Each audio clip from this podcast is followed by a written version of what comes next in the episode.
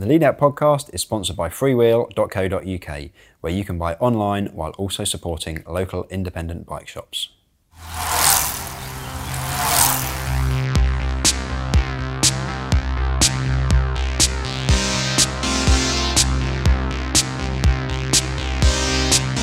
Hello and welcome to the August edition of the Lead Out. I'm Alex Ballinger and alongside me is uh, Simon Richardson.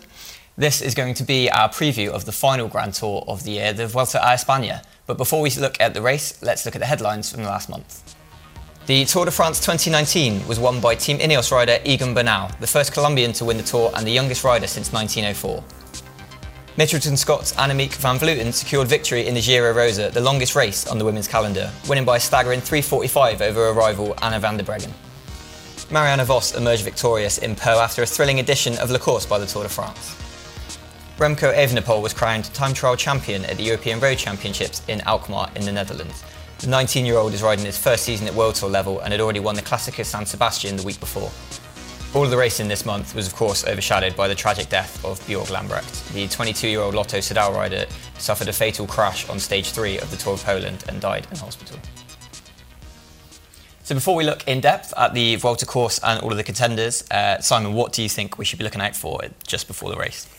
Well, I think it's time for the uh, rerun of, uh, of Movistar versus Team Jumbo Visma. Um, two strong teams at the Tour de France. Movistar strong at the Giro as well. They're strong at every Grand Tour, but they um, although the teams are still provisional at the moment, they're both looking like they're turning up with stacked teams.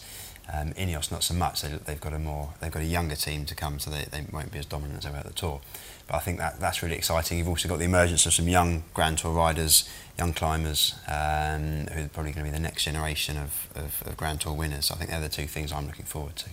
Some exciting uh, contenders for the Brits as well, isn't there? We've got Tao Geoghegan Hart, who'll be riding uh, second Grand Tour of the year after crashing out of the Giro, and uh, Hugh Carthy as well, who should be strong. Having he had a really strong Giro as well, didn't he? Yeah, Carthy had a great Giro, one of the, you know one of the stars of the race really, and Geoghegan Hart and maybe James Knox as well for Deceuninck. He's on their long list. He had to pull out of the Giro after crash, uh, injuring his leg as well. Was feeling good apart from the injury he sustained. So really exciting to see those two young Brits, hopefully completing their first Grand Tour, not their debut, but uh, maybe looking to make it to the end in Madrid. So those are the things that we're looking forward to at the Vuelta. Here are some key stats from the race. The race covers the usual 21 stages over 3,272 kilometres. The Grand Depart this year is in Salinas de Torrevieja in the Costa Blanca, opening with a team time trial at 13.4 kilometres long, so that could be decisive, quite a short team time trial there. There's an individual time trial on stage 10, 36.2 kilometres. There'll be eight uphill finishes in this year's race, five of which are new to the race, so the Vuelta continues its reputation of trying to mix things up. The race includes stages in Valencia, Barcelona, the Basque Country, and also includes detours into Andorra and France before finishing with the processional sprint stage in Madrid. Right, so let's get stuck in looking at the stages. So, Simon, stage one, team time trial. Uh, it seems to be growing in popularity, the team time trial, in recent years in Grand Tours, doesn't it? Well, especially for the Vuelta, this is the eighth time they've started the race with a team time trial in the last nine years. Um, so quite a common format for them. And I guess all eyes will be once again on Jumbo Visma, who won the early team time trial in the Tour de France um, in very, very impressive form. I think they'll look to put one of their GC riders in a, in a good position. It's pan flat, so it should be very fast, no elevation whatsoever. So it's time to get the big strong riders out and um, get that line strung out and, see what you can do. This could also be a disaster very early on for some teams. As you can see in the Tour this year, that team time trials can really split the field early on, can't they? And I'm sure there'll be some teams that will be pretty nervous about losing their GC hopes, even over a 13 kilometre course before they've even started, really. Yeah, it does depend how technical the route is. Not always easy to know with um, with a Volta. You, you, sometimes find things out when you actually arrive. The same for the teams. They're not they, they find things that they're not always expecting. But yeah, the, the teams will have to be on their game not to lose time on that first day because that's that's you know if you start stage two already 30 seconds down that's a that's a big handicap. So then moving on into the first week, we have the first summit finish on uh, stage five. It's going up to almost 2,000 metres at the Observatorio Astrofisico de Javalambre. Um, it looks like a tough day early in the first week. Yeah, I mean that first week is really quite lumpy. There's, that's the first summit finish, but the other days there's, there's nothing pan flat for the sprinters. Although maybe a sprinter stage, but they've still got to get over some hills to get to that finish line. But yeah, stage five is the first big climb, and you'd expect a big, big sort out there. Riders are going to have to be sort of on their toes in the early part of the stage as well, aren't they? Because it is a summit finish, but then also it, it doesn't start easily. The climbing goes up pretty much straight away, and then we've got two categorised climbs on the way with a lot of uncategorised punchy climbs as well. So it's going to be really tough to control the race to that final climb as well, isn't it?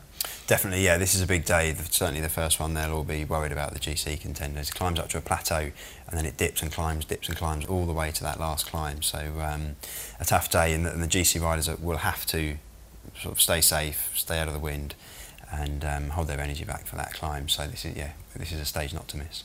So we then have two more uphill finishes uh, on stages seven and eight. And then on to stage nine, where we have the first beyond categorization climb, uh, start in Andorra as well. So the return to the Andorran mountains, it, it looks like it's going to be horrible.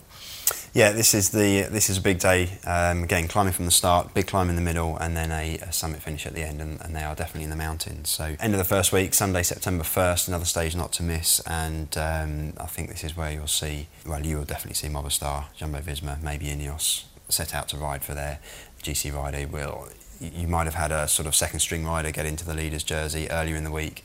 This is where the, the, the riders who are going for the GC will, will, come to the fore. They'll have to. That beyond categorisation climb is a little bit too far from the finish potentially for the for the winning move to come from there as well. Do you think? But it will always define the day of racing, won't it? When riders have got a massive climb like that in the middle of the day, they will be looking to it and really sort of nervous and trying trying to just stay out of trouble up until that point, aren't they? Yeah, I think it depends on any whether or not any teams want to take it on early and, and really disrupt it, uh, like Movistar did at the Tour this year. Didn't really work out for them, but just that disruptive nature, it, it put everyone under pressure because you, you, saw a lot of times during the Tour that by the time they got to the last climb, apart from perhaps Ineos with, with Thomas and Bernal, no one had any help. Um, and that and that's when the racing gets interesting. So if, if a team takes it on early and sheds all the climbing domestiques from the GC favourites, that's when you have a really interesting final climb.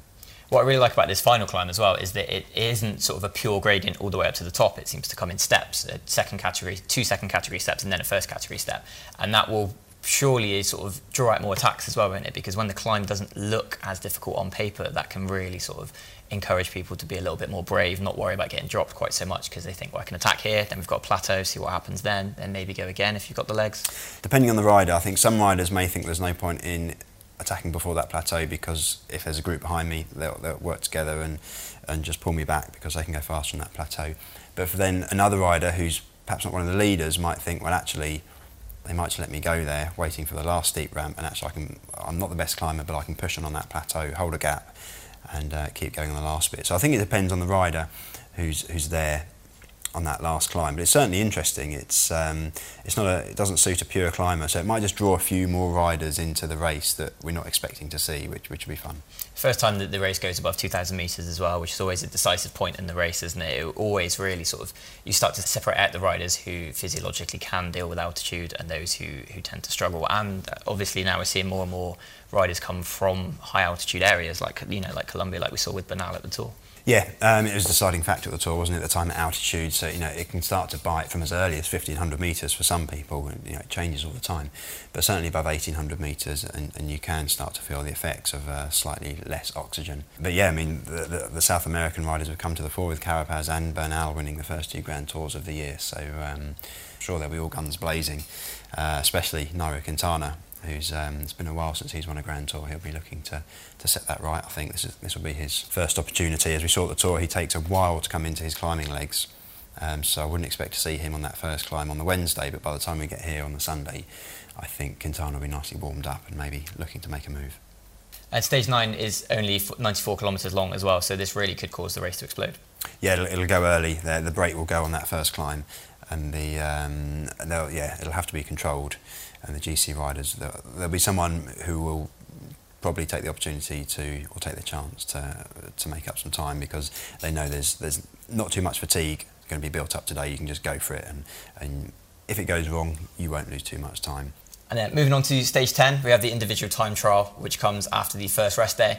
Uh, this is finishing in Pau, which is the second time we've been to Pau this year, second time trial in Pau this year as well. Um, so a little bit different in the Vuelta because we are looking at um, more of a flat course than we had in the Tour. The Tour was really lumpy, different kind of riders thrived there, didn't they? So we really should see the, the sort of powerful riders on the flat. It's a pure power time trial. Very interesting that it comes after the first rest day. Some riders often, depending on what they do on their rest day, they can struggle to transition into an effort like that. Their legs just aren't ready for it. So getting your rest day right and getting your preparation right is, is key for the GC riders. It can cause absolute havoc, can't it, with riders not knowing how they're going to come out of the rest day anyway. So even a sort of mountain stage or it can be quite tough, can't it, coming out of the rest day. So a time trial, which a lot of riders will be dreading anyway, won't they? That could really cause some sort of unexpected results, couldn't it? And we could see some yeah. people losing and time. after quite a lot of climbing building up to that rest day as well, they've got their climbing legs in, riding smaller gears on the tops, and now they've suddenly got to get in a, on a TT bike and, and start pushing bigger gears. So that transition is um, yeah, it's, it's crucial. We've got to get that right. Then we have the final day for the general classification battle, stage 20, from Arenas de San Pedro to Plataforma de Gredos, 189 kilometres.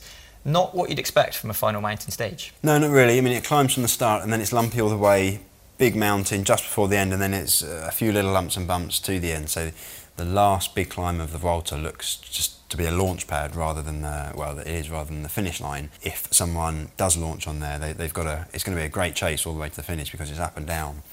Um, so it's, it's, it's, a nicely designed stage that it looks re- really good. So depending on um, whether or not the, the leader at that stage is looking weakened or has a team that's looked weakened, um, we could have a final stage ambush, perfect for a team like Movistar to launch something against the rival. That sort of terrain where they really excel.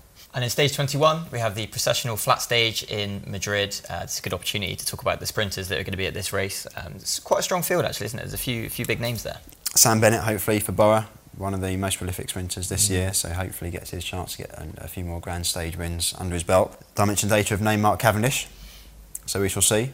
It'll be very interesting to see if he does ride, which we're expecting him to, I think, mm-hmm. um, how he gets on after being dropped from the Tour de France and Degenkolb returning, and then hopefully Gaviria as well, who's been really quiet all year. Yeah, knee injury in the Giro that he suffered sort of took a stage of the Giro, didn't he? And then it was it just seemed to be sort of a minor knee injury that was causing him some complaints and causing him some hassle and it didn't seem like it'd be a problem because he mm. sort of pulled out of the Giro with the intention of riding the Tour, didn't he? But then obviously things were worse than originally expected, and then he had to skip the Tour as well, which he would be pretty disappointed about, won't he? Seeing as he's been on really strong form for the last few seasons. Yeah, I mean, the last couple of years, he was you know, the, looking like he's going to emerge to be the sprinter to beat, and, and hasn't been able to show that this year. So it'd be good to see him back to sort of 2018 levels. And I think if he is, if he can get back to that, I think he'll be the, the strongest sprinter in the race. And he's, he's got the physique where he can get over those lumps and bumps. They can all get over them, but he can probably get over them in slightly better shape and therefore have a bit more when it comes to the final sprint. First Vuelta for him as well, so it could be the chance to complete the Grand Tour set because he's already got Tour and uh, Giro wins, so he'll, yeah. be, he'll be extra motivated, I think, compared to the other guys. Jakobsen as well for Deceuninck Quickstep is expected to be there. Is he one of the young, sort of the next wave of sprinters, isn't he, that Quickstep are trying to bring up? Him and Alvaro Hodeg are their two sort of younger guys that they're really trying to get to the tier of sort of, you know, Viviani and Gaviria who have been through that Quickstep system. Um, he's had some good results this year as well could be, uh, could be a factor. Yeah, you know, I mean, if, when Deceuninck Quickstep are at a race, they are almost guaranteed to win stages. It's, it's, you know, it's in their DNA, isn't it? Just their tactics, the, the, the experience in the team car behind them, the, the sort of the desire the team have that they can't turn up to race and not contest because they know their teammates have been doing it all year. So yeah, it'd be a nice chance to see those younger sprinters and, and like the younger GC riders who we're looking at in some of those team lineups. It'd be nice to see some of the younger sprinters coming through as well.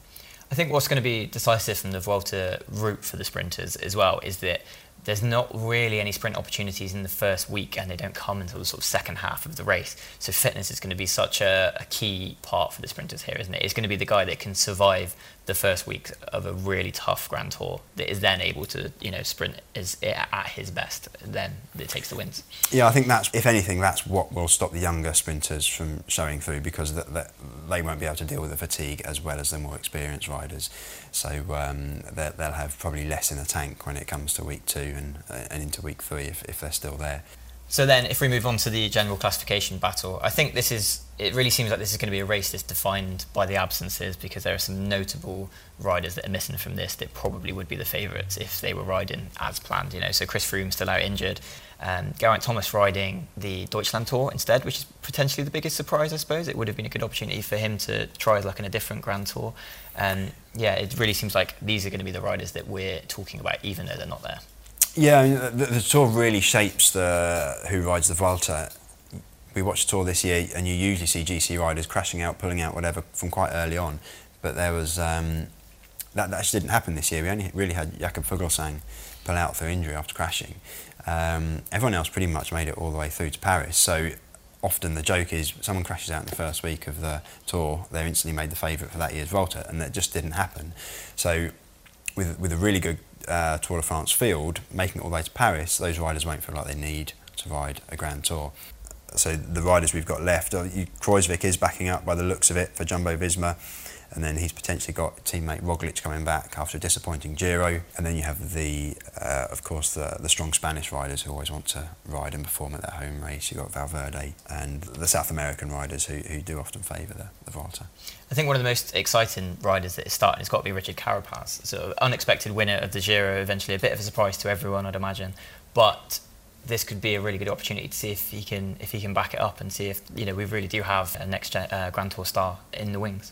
Yeah, definitely. It's, you know, not that his Giro win was a fluke, but we want to see, you know, like you say, how he backs that up, and, and we'll be interested to see how Movistar support him because we are expecting him to, to leave at the end of the year. So I doubt he'll be there as a leader. He'll be there on team duties. So whether or not he's fully committed to that is something else. But yeah, we definitely want to see more of him because he came to prominence late in the Giro, and all of a sudden he'd won it, and we hadn't really had a chance to really look at him or think about him as, as, a GC rider until or contender until late in the race. So he will go into the Volta with that focus very much on him. So to see how he handles that will be will be really interesting. We have another former winner in the race as well, in the shape of Fabio Aru, who has had a bit of a nightmare the last few years, isn't he? He's really struggled for form and then had surgery for a condition in his leg, I think, which he thinks seems to have solved the problem to an extent. And he was better in the Tour this year, wasn't he? We did see him sort of coming back to to something like his best. I mean, obviously not his best, but he showed some glimpses. But it's, it's been a while now since he's been a genuine contender for a, for a, for a, Grand Tour. So maybe we'll see him continue to sort of rise up and maybe push for a top ten. I think that could be within him um, in Spain, but I don't think he'll be threatening Movistar or, or Jumbo Visma just yet. And then what about uh, Rigoberto Urán as well, who's sort of one of those riders that is always there or thereabouts in any GC race. You know, he's always in the top 10. He's had sort of really strong results in the past, hasn't he? He's had podium second places in Grand Tours, but he's never really looked that close in recent years to getting to getting the win. Do you think this could be the one? Yeah, I think he's a good outside bet actually. I mean, we saw him had a really good Tour de France last year. Um, and then we were expecting more of him this year, and it didn't. While it wasn't a disaster, it wasn't. It wasn't what we were expecting. So I think he could be the one to throw a bit of a surprise for EF. Um, not a particularly strong team around him, although Van Garderen potentially and Hugh Carthy, if he can do what he did at the Giro, he's a fantastic teammate. But I think uh, Urán is a really good outside bet this year, I think. I think what's also quite exciting from Quickstep, they obviously don't come into these races with any sort of general classification um, ambitions, really, nothing. It's not what they're targeting, is it? But uh, on their provisional list, we have James Knox, who is expected to return for a second Grand Tour, like you said earlier, crashed out of the Giro.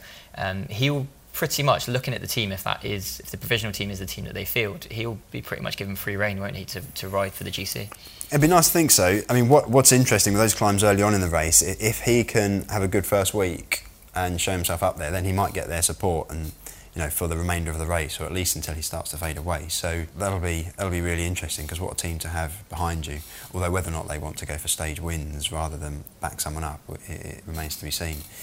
And then looking at Mitchelton Scott as well, they have the reigning champion in their in their roster, but potentially not in their squad from what we understand. They haven't officially announced the no. team as we speak, but the understanding is that neither reigning champion Simon nor Adam Yates are expected to be there. Despite being reigning champion, I'd be amazed if Simon Yates was there and, and therefore riding three Grand Tours in a year. I I just can't believe he'd do that. I think he's it's not necessarily for, for, someone of his age. We should talk about Team Ineos as well. This is surprising for them. Well, I say surprising for them. You know, normally they field such formidable Grand Tour teams, but in the last two Vueltas they really haven't had that. Mikhail Kwiatkowski last year was their leader. Sort of they basically run out of their Grand Tour favourites, hadn't they, for the year? Um, same again this year. Really, it doesn't look like they've got any of their really, really strong three-week races that are going to be there. Yeah, I think they've got a strong team this year. They've got Castroviejo, Diego Rosa, Elizondo, uh, Dela Cruz Kiryienka listed on their provisional list. So there's some strong riders there, but there's there's no standout rider who you, who you think will be on the podium. And after first, second at the Tour de France, maybe that's not too much of a surprise. But having gone from ch- uh, challenging for all Grand Tours, they now seem to just be stepping back. Right then, let's do the awful bit where we go on the record. we say who we think is going to win the race. I, I don't like this bit because it no, always ends often, up often coming back wrong. to bite you. Um, so if we twist your arm, Simon, who do you think is going to win the Vuelta? Um, Well, if our start list is a provisional start list is correct, I'd probably go with Jumbo Visma. I think they got they did so well at the tour and got so close. I think they'll be gunning for a Grand Tour win. Um, so if they're riding, I'd go with either Kruijswijk or Roglic. I think Roglic will want to make amends for um, for the Giro. You know, he started so strong in such great form, and then and then just faded away. And, and I think we ex- everyone probably expected a bit more from him, and I, I, think he'll really want to make amends for that. I'll go Roglic.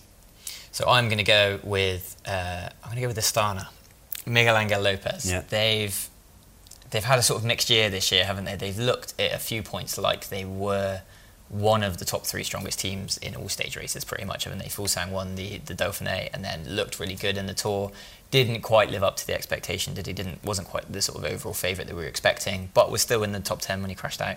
Um, but I think Lopez, after his performance in the Giro, he would have been disappointed by that, I think, and he had his share of controversy as well. The video emerging of him attacking a fan, and I think he's going to be really keen to. Um, I think he's really keen to redeem himself from the year that he's had so far, and I think Astana the same. Astana will be trying to do the same. They always take a strong team to Grand Tours, and I think with the Izagirre brothers there as well, um, and Luis Leon Sanchez as support riders, I think that Lopez is probably going to contend for the podium, and I think he's my pick for the win.